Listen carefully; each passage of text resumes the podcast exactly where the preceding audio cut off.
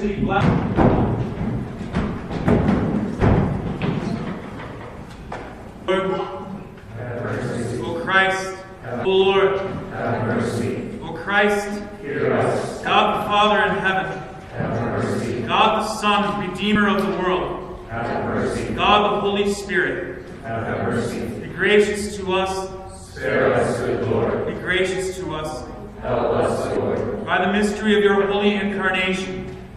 holy nativity, by your baptism, fasting, and temptation, by your agony and bloody sweat, by your cross and passion, by your precious death and burial, by your glorious resurrection and ascension, and by the coming of the Holy Spirit, the Comforter. Help us, Lord. In all time of our tribulation, in all time of our prosperity, in the hour of death and in the day of judgment, Help us, Lord. we poor sinners implore you Hear us, O Lord. prosper the preaching of your word, prayer and meditation, to strengthen and preserve us in the true faith, and to give heart to our sorrow and strength to our repentance, Pray to hear us, good Lord. to draw all to yourself, to bless those who are instructed in the faith, to watch over and console the poor, the sick, the distressed, the lonely, the abandoned, and all who stand our prayers. To give abundant blessing to all works of mercy, and to have mercy on us all. We implore you to hear us, good Lord. To turn our hearts to you, to turn the hearts of our enemies, persecutors, and slanderers, and graciously to hear our prayers. Pray to hear us, good Lord. Lord Jesus Christ, Son of God, We implore you to hear us. Christ the Lamb of God who takes away the sin of the world. Have mercy. Christ the Lamb of God who takes away the sin of the world. Christ the Lamb of God who takes away the sin of the world. Christ. O Lord, Have mercy. O Christ, Have mercy. Lord. Have mercy. Amen. O God, you desire not the death of sinners, but rather that they turn from their wickedness and live.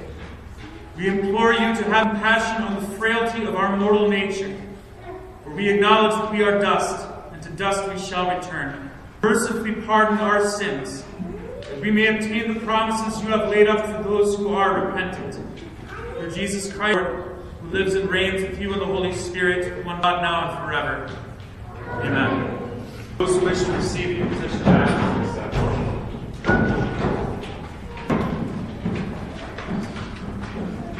dust, and dust shalt return. Thou art dust, and dust thou shalt return.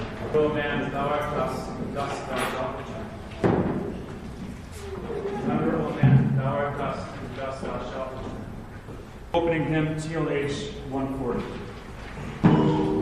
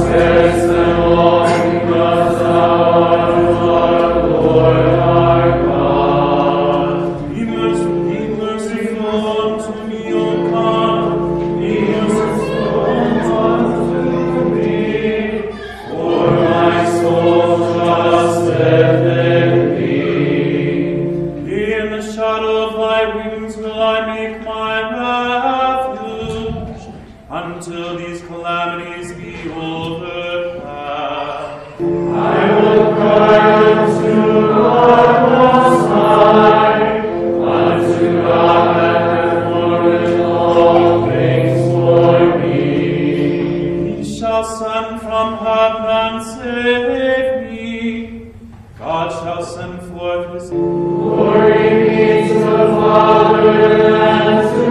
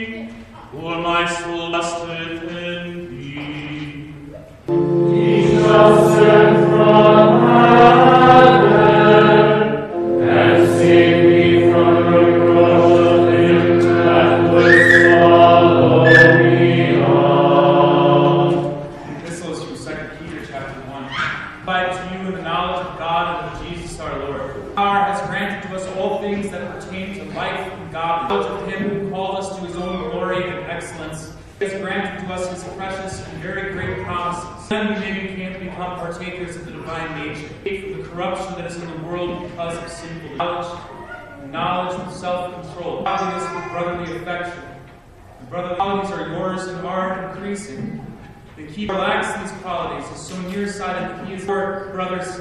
Be all more diligent to make your calling and election sure.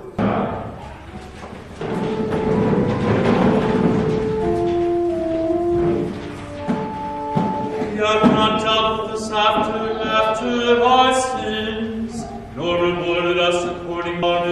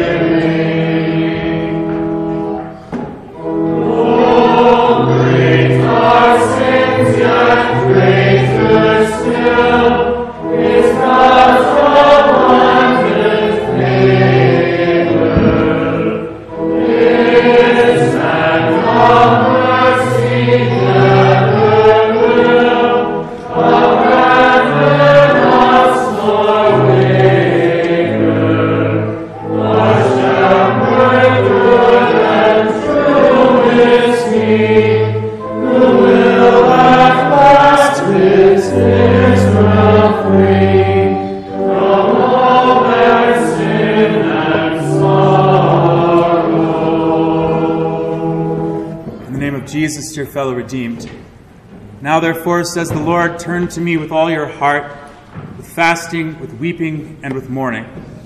So rend your heart and not your garments. Return to the Lord your God, for he is gracious and merciful, slow to anger, and of great kindness, and he relents from doing harm. These are your words, Holy Father. Sanctify us by the truth. Your word is truth. Amen. It does no good to turn to God with half your heart or a part of your heart. If God is a part of your life, He is not your life. Either God is your entire life or your life does not have God. No man can serve two masters. You cannot serve God and sin. You cannot serve God and pride. You cannot serve God and earthly glory. You cannot serve, give part of your heart to God and part of your heart to your success or pleasure.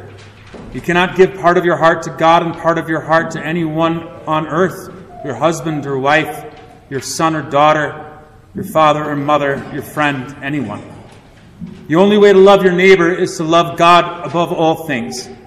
The only way for anyone on earth to have a part of your heart is if heaven has your whole heart. Where your treasure is, there your heart will be also. Do not turn to God with a half hearted decision to stop doing what you know is sin. What does the prophet say? Turn to me with your whole heart. And it is impossible for us sinners to turn to God with our whole heart without fasting, weeping, and mourning. Why? Because turning to God with our whole heart means rending our hearts, tearing them open in repentance for God to see. Turning to God with our whole heart means fasting, that is, depriving ourselves of what our hearts desire that is not God. Turning to God means weeping and mourning, that is, recognizing the sorry and sad state of our hearts in the light of God's purity and love and goodness. And so we turn to God with our whole hearts for God to see every part of our heart. He knows every part of our heart, He already sees, He already knows our hearts. What we need to do is admit it. We need to look at our own hearts as God sees them. We need to examine our lives and our thoughts and desires in the light of God's holy law. And for this, we need to fast. This means that we set aside our most basic desires for the purpose of hearing the Word of God. Jesus doesn't say if you fast, He says when you fast. I don't care how you fast, whether it's not eating food during the day or skipping a meal, or whether you fast by not going on social media or not drinking alcohol or not worrying so much about your work. The main point is that you deprive yourselves of the things that have been preventing you from paying attention to God, the things that have made you think that you could give God only a part of your heart, the things that you treasure more than God. Is your treasure in food and drink and getting affirmation for your posts or wit or work and being entertained so that you don't have to think about any problems? Is your treasure in pleasure that fades away? What is holding your heart away from listening to God? Turn to Him with all your heart, with your whole mind. Pay attention to what He says. And with those sharp words, tear your heart open and listen and look inside, and you will weep. You will mourn at how empty every part of your heart is that doesn't have God. God does not have our whole heart. And our heart is divided into countless different shrines for all the idols that are taking the true God's place, taking our reverence, our love, our trust, our fear away from the God who made us. And so it is a time of repentance. Every day is. But the church has appointed this time, ancient times, for our special benefit. That we who are so sluggish, thoughtless, and cold might wake up and examine our lives before it is too late.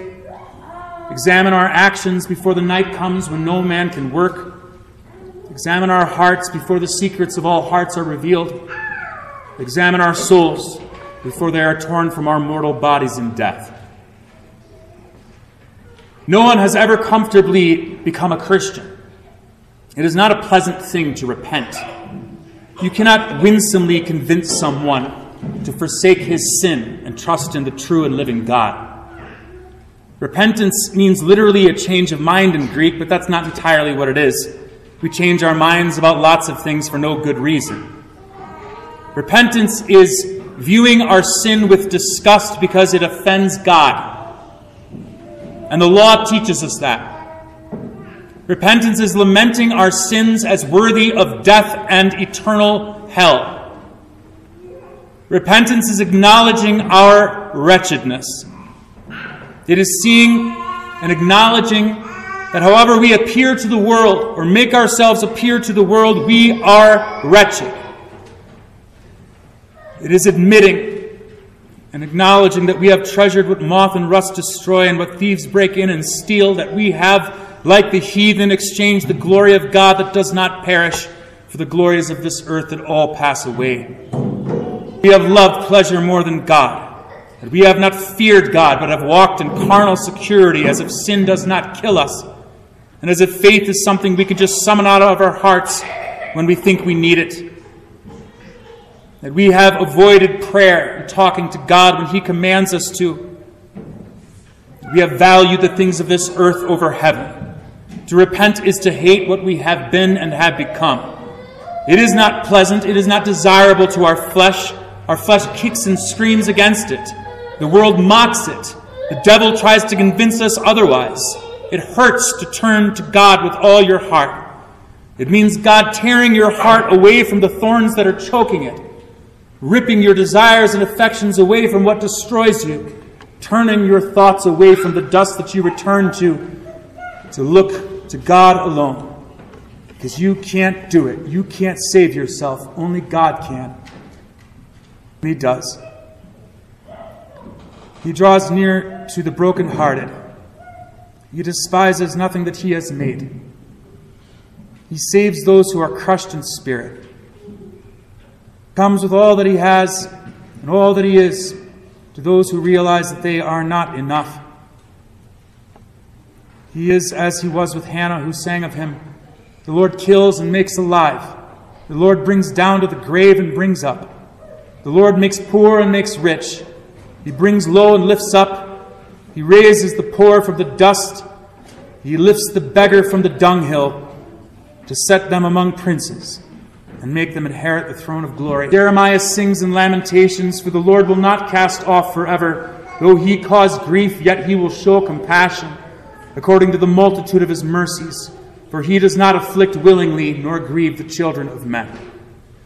And Ezekiel says what every poor sinner who cannot look at his heart without shame needs to hear. As I live, says the Lord God, I have no pleasure in the death of the wicked, but that the wicked turn from his way and live. And so he turns you from your sinful way. He rebukes you to comfort you. He wounds you to heal you. He kills you to make you alive to himself. And he makes you dead to sin and he makes you alive by turning your heart away from the deadly sins that bound you to the one who is bound by your sins on the cross. He heals you by pouring into the wounds of your heart that is torn with regret and remorse the blood that flowed from the heart of his only Son's flesh.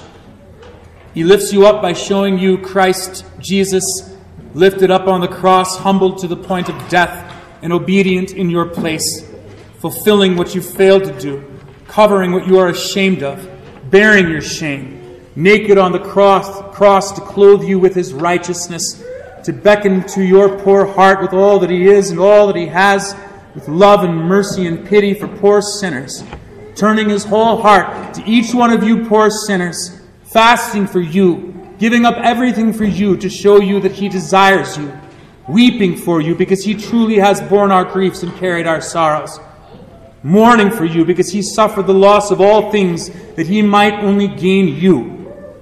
He shows you what your heart couldn't give yourself when it was divided by your deceiving yourself with sin. But now you have what God's heart gives you.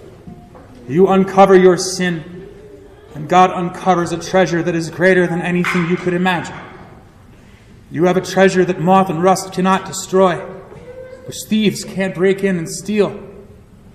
You have faith in the Son of God who loved you and gave himself for you. You have life that sorrow and sighing can't take away, but a life that will soon rise to have God wipe away every tear from your eye. You have life that may endure weeping for a night, but joy comes with mercies new every morning, with forgiveness every time you return to Christ's death and resurrection in your baptism. Peace every time you receive the body that fasted for you in pain and tears to slake your sorrow with the wine that gladdens the heart of a sinner, with the blood that cleanses us from all sin. This is the God who relents from doing harm, who is slow to anger and abounding in mercy and steadfast love. This is the God who gave all earth, who gives all earthly treasures that people aspire to. And if he takes them away, he is not taking himself away from you. Therefore, turn to him with your whole heart because he has purchased it all. Give him everything willingly, because he willingly bought, with, bought it with blood and bitter pain. Where is your treasure?